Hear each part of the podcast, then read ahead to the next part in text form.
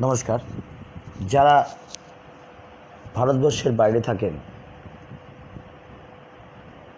আবার আজকের এই করোনা ভাইরাসের সংক্রমণের জন্য বাইরের দেশ থেকে আমাদের ভারতবর্ষে আসছেন, তাদের প্রত্যেকটি মানুষ, প্রত্যেকটি আমাদের ভারতবাসী এবং বাংলার মানুষের কাছে আমরা অনুরোধ করব যে আপনারা যদি এয়ারপোর্ট বা ট্রেনে আসুন, তাতে কোনো আপত্তি নেই। কিন্তু অবশ্যই আপনারা নিজেদের সুরক্ষা স্বার্থে এবং আপনার পার্শ্ববর্তী মানুষ তথা আপনার দেশের সুরক্ষার স্বার্থে আপনার এটা নিজের দায়িত্ব।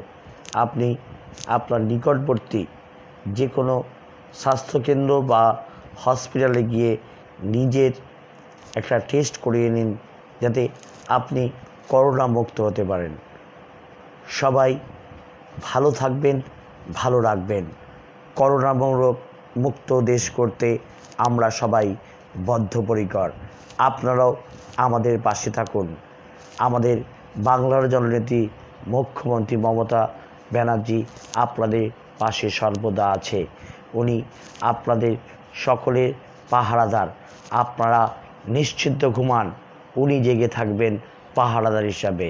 জয় হিন্দ, বন্দে মাতরম, তৃণমূল কংগ্রেস জিন্দাবাদ, মমতা ব্যানার্জি জিন্দাবাদ।